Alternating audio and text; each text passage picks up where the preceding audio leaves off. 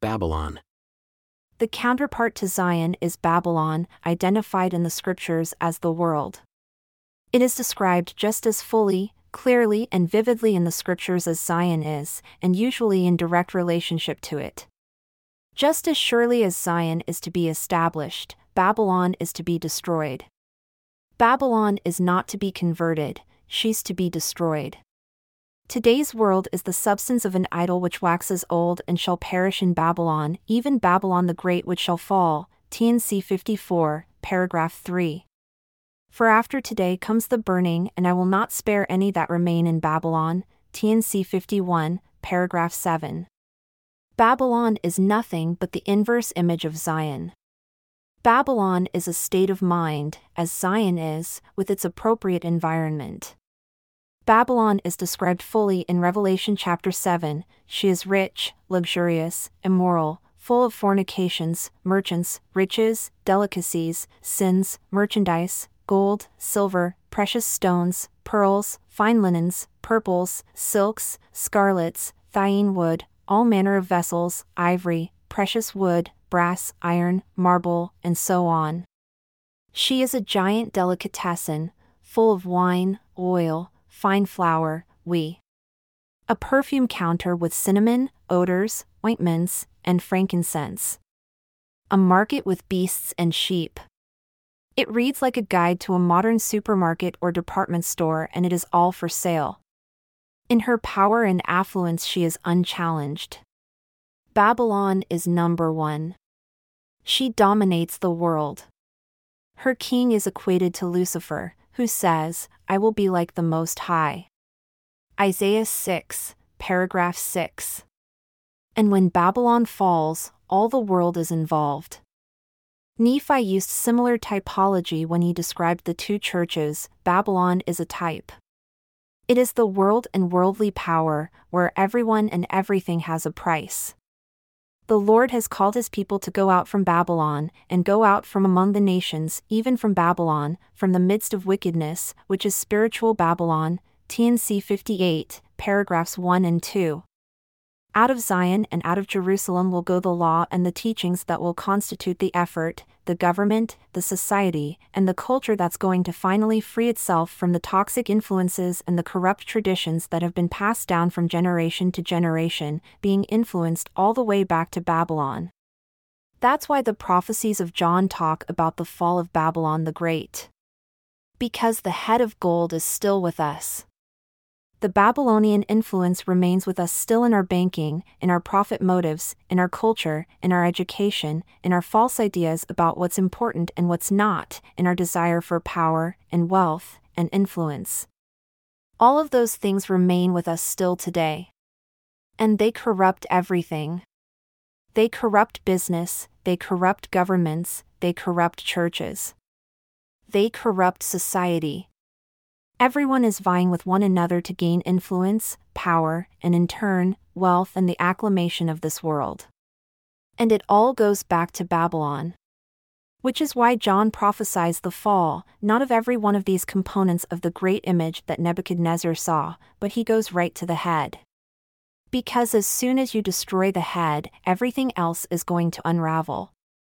And he prophesies about the destruction of Babylon, the head of gold that holds sway over all else. Baptism. An ordinance that is intended to communicate light and truth into the mind of the individual, not merely to fulfill an initiation rite. It is meant to enlighten. The ordinance is performed by following the instructions taught by Christ in 3 Nephi 5, paragraph 8. One must be put under the water and then come forth again out of the water. The purpose of baptism is to follow Christ's example. See John 6, paragraph 29 and 9, paragraph 8. It symbolizes the death of the old man of sin and the resurrection into a new life in Christ. See Romans 1, paragraph 25. This symbol cannot be mirrored by sprinkling. It must involve immersion. One is placed below the surface of the water, in the same way the dead are buried below ground. The breath of life is cut off while under the water and restored anew when coming forth again out of the water. The officiator, having obtained power and authority from God, is the one who immerses and then brings the recipient up out of the water. See Preserving the Restoration, page 512 and T&C 175, paragraphs 26 to 32. Performing this ordinance puts the officiator in the role of the Lord, who holds the keys of death and resurrection. See Revelation 1, paragraph 6 and 2 Nephi 1, paragraph 6. Christ prescribes the exact words to be used in the ordinance. Authorization comes from Jesus Christ, but the ordinance is performed in the name of the Father, and of the Son, and of the Holy Ghost. The power to do the ordinance comes from the Son, but the ordinance is in the name of each member of the Godhead. Though they are one, they occupy different roles and hold different responsibilities. In this fallen world, God communicates with man primarily through the Holy Ghost. However, when a person rises up through the merits of Jesus Christ to receive him as a minister, they are living in a terrestrial law and inherit terrestrial blessings. When he has finished his preparations with the person and can bring them to the Father, the person is brought to a point where the Father can accept and acknowledge them as a son. They are then begotten of the Father. See T&C 86, paragraphs 3 to 4. The ordinance of baptism symbolizes some eternal truths regarding the plan of salvation. In the very moment the ordinance is performed, there is a renewal in the symbols of life, innocence, forgiveness, and resurrection. The earth itself is blessed by baptism, as well as other ordinances. The earth itself is defiled when the ordinances are not kept exactly as prescribed. See Isaiah 7, paragraph 1 and Genesis 5, paragraph 12. The earth knows that God ordained the ordinances of heaven and earth. As regular and reliable as the movements of the sun and moon are, so too should the ordinances of the Lord be kept in their appointed ways. See Jeremiah 13, paragraph 10. The heavens and earth rejoice when the ordinances are kept. They symbolize eternal hope, man's acceptance of God's plan, and a presence of righteousness in a fallen world. Mankind's participation in ordinances is vital to his or her own renewal and the renewal of all creation through redemption of each individual soul. The baptism ordinance, like all those that follow after, is intended not merely to fulfill an initiation rite. It is intended to communicate light and truth into the mind of the individual who is performing and receiving the ordinance. It is meant to enlighten. In the same way that Christ restored life to Lazarus and commanded him to come forth, baptism allows all to rise from the tomb of sin, which imprisons them, into the new life awaiting them in Christ. John 7, paragraph 6. See also the glossary entry Rebaptism. Baptism of fire and the Holy Ghost. A sign of redemption, purification, and holiness that is included in the gate for entering into God's presence. The baptism of fire and the Holy Ghost, as taught by Christ in the doctrine of Christ from 2 Nephi 13, paragraph 3, is given without man's involvement, comes from heaven, and is promised by both the Father and the Son. God is a consuming fire, and those who enter into his presence must be able to endure that fire. See Hebrews 1, paragraph 57 and Deuteronomy 2, paragraph 5. Without the capacity to do so, a person would be consumed by the flames. See Leviticus 2, paragraph 25. The fire and the Holy Ghost are given as a sign to the recipient that they may know it is safe for them to enter into God's presence and not be consumed. The baptism of fire purges and removes sin, and its effect is to permit one to speak with the tongue of angels. 2 Nephi 13, paragraph 2. Nephi cautions that once this gift has been conferred, if one should deny me Christ, it would have been better for you that ye had not known me. 2 Nephi 13, paragraph 3. This process comes after repentance and baptism. It comes to show all things and to teach the peaceable things of the kingdom. T&C 23, paragraph 2. To speak with the tongue of angels means you are elevated, your knowledge and your inspiration reckons from heaven itself. You have been elevated by fire, which purges sins and purifies. In effect, you receive holiness through the sanctifying power of the Holy Spirit. This in turn makes your own spirit holy. Your spirit or your ghost is within you, connected to heaven to such a degree through this process that you are in possession of a Holy Spirit or a Holy Ghost within you. Recipients of the baptism of fire and the Holy Ghost receive the Father's testimony of the Son. And thus will the Father bear record of me. 3 Nephi 5, paragraph 9. You cannot receive this baptism and not have a testimony given to you by the Father of the Son. Beast. The prophets do not declare that they saw a beast or beasts, but that they saw the image or figure of a beast. They did not see an actual bear or lion, but the images or figures of those beasts.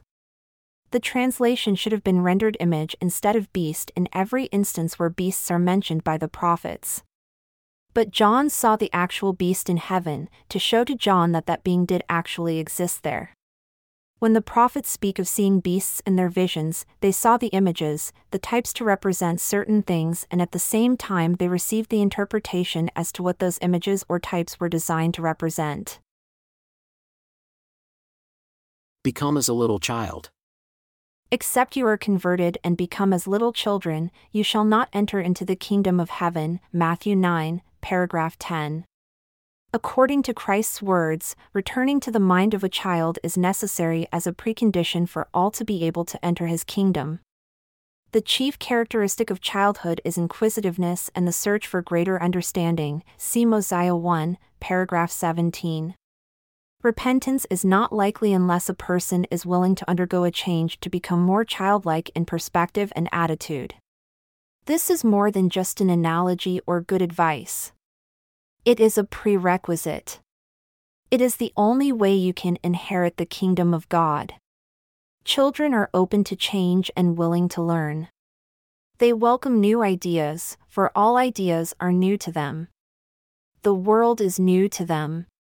They feel their ignorance and are anxious to fill it with information and understanding. They know they are unable to cope with the world they live in unless they obtain more understanding than they have. They relentlessly search to know more. On the other hand, adults believe they already know something and are unwilling to receive more. Adults learn disciplines of study and then think the gospel should be viewed by the tools of the scholar. To the economist, all of the gospel appears to be financial. To the philosopher, all of the gospel appears to be dialectic. To the lawyer, it is a legal system. But the gospel is separate from the understanding of men. It requires us to surrender our arrogance and foolishness and come as a child to learn anew everything about life and truth. This is why the gospel always begins with creation, informs of the fall, and preaches the atonement. We must repent because the foundation of accepting new truth begins with the realization that we're not getting anywhere by what we've already done. We need to abandon old ways and begin anew. Until we are open to the new truths offered through the gospel, we can't even start the journey. We're headed in the wrong direction and don't even know it. First, we need to realize our direction is wrong. Then, stop going that way. When we turn to the new direction, we've begun repenting. From repentance comes light and truth. At first, just turning to face the new direction is a great revelation. But you've not seen anything until you walk in that direction for a while. As you move toward the light and receive more, the world itself changes meaning and nothing you used to think important remains important. Becoming as a little child, or repenting, must precede baptism if you are to be saved. Otherwise, you cannot receive these things, or, in other words, you cannot accept the new truths and perspectives the gospel will require you to know and accept. Unless these steps are taken, you cannot inherit the kingdom of God because only such people will be able to enter. Teachable, open, willing to receive more able to endure difficulties as a result of the changes that come to them. Patient, submissive to God, and eager to learn more. Not arrogant, Not trying to fit the new truths into your existing framework of false notions. Not resisting truth and arguing against it. Not proud or boastful, secure in your own salvation. Not holding a testimony that you will be saved while others around you will be lost because they do not believe as you do. How few there will be who find it. Most people are simply unwilling to repent. They have such truth as they are willing to receive already and want nothing more. See Doctrine of Christ. Becoming one. All are to become one with the Father, the Son, and the Holy Ghost. It is a distant goal, to be accomplished after being added upon for a long time. To become one will be to reach the end of a long journey. All can be given promises of that end. All can receive covenants that will bring them there. But arrival will be a great while after they have passed through the veil, for it is not all to be comprehended in this world. Teachings of the Prophet Joseph Smith, pages 348. One may be initiated, but to enter in will be a great work to learn our salvation and exaltation even beyond the grave. The ideal of being one with the Father, Son, and Holy Ghost is, for mankind, something that is distant, to be sought after, to be kept before them, but not to be obtained until some time later. But to be one with each other is another matter. Being one is required for Zion to return. Zion is required for the Lord to dwell among his people again. He is going to return to a Zion, no matter how few may be involved. He will come even if only two or three gather in his name, see Matthew 9, paragraph 14. Zion may be small, but it will nonetheless be Zion before he can visit with her. Do not watch for iniquity in each other. If you do, you will not get an endowment, for God will not bestow it on such. T&C 117, paragraph 4. Belief in Christ necessarily means belief in the Father. To believe Christ is to accept his message of the Father's primacy and authority. One sees in these three members of the Godhead a full establishment of interconnected roles and responsibilities. The Father ordains the plan. It is He who presides. The Son implements the plan. It is He who makes the required sacrifice to save us. The Holy Ghost activates the plan. It is the fire of the Holy Ghost which makes new, cleanses, and perfects the man's understanding. These three are one and united. They provide mankind with the possibility for salvation and exaltation. Belief. Understanding and accepting true doctrine, see 3 Nephi 7, paragraph 4. Belief comes after mere hope, meaning desire, and is based upon the conviction a proposition is true. There is a difference between belief and faith and between faith and knowledge. It is a spectrum. At one end there is desire, and it is then followed by belief. By degrees, this belief grows into faith, and faith can progress by degrees into knowledge. Knowledge is at the other end of the spectrum. Belief is a step toward faith. Belief can come from study and from trusting others. Belief can be very weak, or it can be a strongly held conviction. In the Book of Mormon, Jacob makes a startling promise for those who live when the destruction begins preliminary to the cleansing of the world before the Lord returns. He says, None will he destroy that believeth in him. And they that believe not in him shall be destroyed, both by fire, and by tempest, and by earthquakes, and by bloodsheds, and by pestilence, and by famine. 2 Nephi 5, paragraph 5. This amazing promise is predicated on believing in Him. This requires us to understand what the word believe means in the parlance of the Book of Mormon. Those who believe in Him know and accept correct doctrine, or the truth, about Him. Those who do not know and will not accept correct doctrine or the truth have dwindled in unbelief. They do not believe in Him. They may have religion, may belong to churches, may be active in all their observances, but they are not in possession of belief in Him. Instead, they accept for doctrines the commandments of men and their hearts are far from Him. They teach false and vain things. As a result, they neither enter into the kingdom nor suffer those who are entering to go in. This includes those who, though they are humble followers of Christ, are nevertheless led that in many instances they do err in doctrine. See 2 Nephi 12, paragraph 2. There will be many who are destroyed who will be quite surprised by it. They will complain that they have prophesied in Christ's name, have cast out devils in his name, and done many wonderful works, but they do not know Christ, and therefore never did believe in him. See Matthew 3, paragraphs 47 to 48. If you are one of those who believe in him, and who will not dwindle in unbelief, will not accept the commandments of men as doctrine, but will take the Spirit for your guide, then Jacob promises that Christ will not destroy you. The rest he will destroy. To believe in him is to accept, study, contemplate, and ponder his teachings. It is not to just go along with the group, but to rise up from one's position and awaken from one's slumber. It is to grow into knowledge about Him. Belief leads to faith and faith to knowledge.